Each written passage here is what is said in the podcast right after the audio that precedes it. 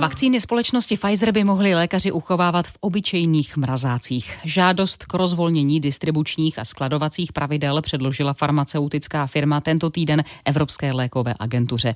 A ta by o nich mohla rozhodnout v příštích týdnech. Informaci radiožurnálu potvrdila přímo společnost Pfizer a informace už teď rozebereme s redaktorem Matějem Skalickým.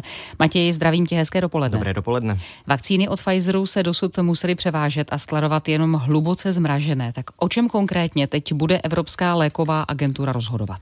O tom, aby po dva týdny bylo možné vakcínu od společností Pfizer a BioNTech převážet nebo skladovat při teplotách minus 15 až minus 25 stupňů Celsia, to znamená v obyčejném mrazáku.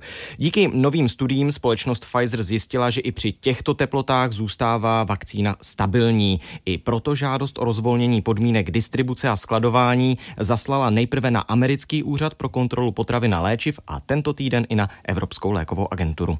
Jak je tahle zpráva důležitá pro distributory nebo samotná očkovací centra?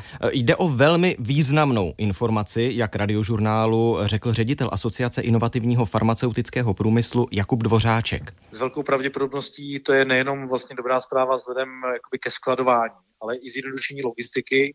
A samozřejmě to nahrává i jakoby úvahám k tomu, jestli tato vakcína bude mnohem snáze dostupná a využitelná i třeba u praktických lékařů, což je asi to, co Česká republika v této chvíli potřebuje. A právě praktičtí lékaři tuto zprávu hodně vítají, jak nám řekl předseda jejich združení Petr Šonka je to zpráva, která nás jako praktiky velmi zajímá a pomohlo by to nám, ale především by to pomohlo pacientům. To by umožnilo otevřít masivní použití této vakcíny v ordinacích praktických lékařů. A vzhledem k tomu, kolik vakcín bude proudit do republiky, tak se ukazuje, že toho Pfizeru bude dlouhodobě nejvíc, tak by to výrazně zvedlo kapacity očkování v ordinacích praktických lékařů.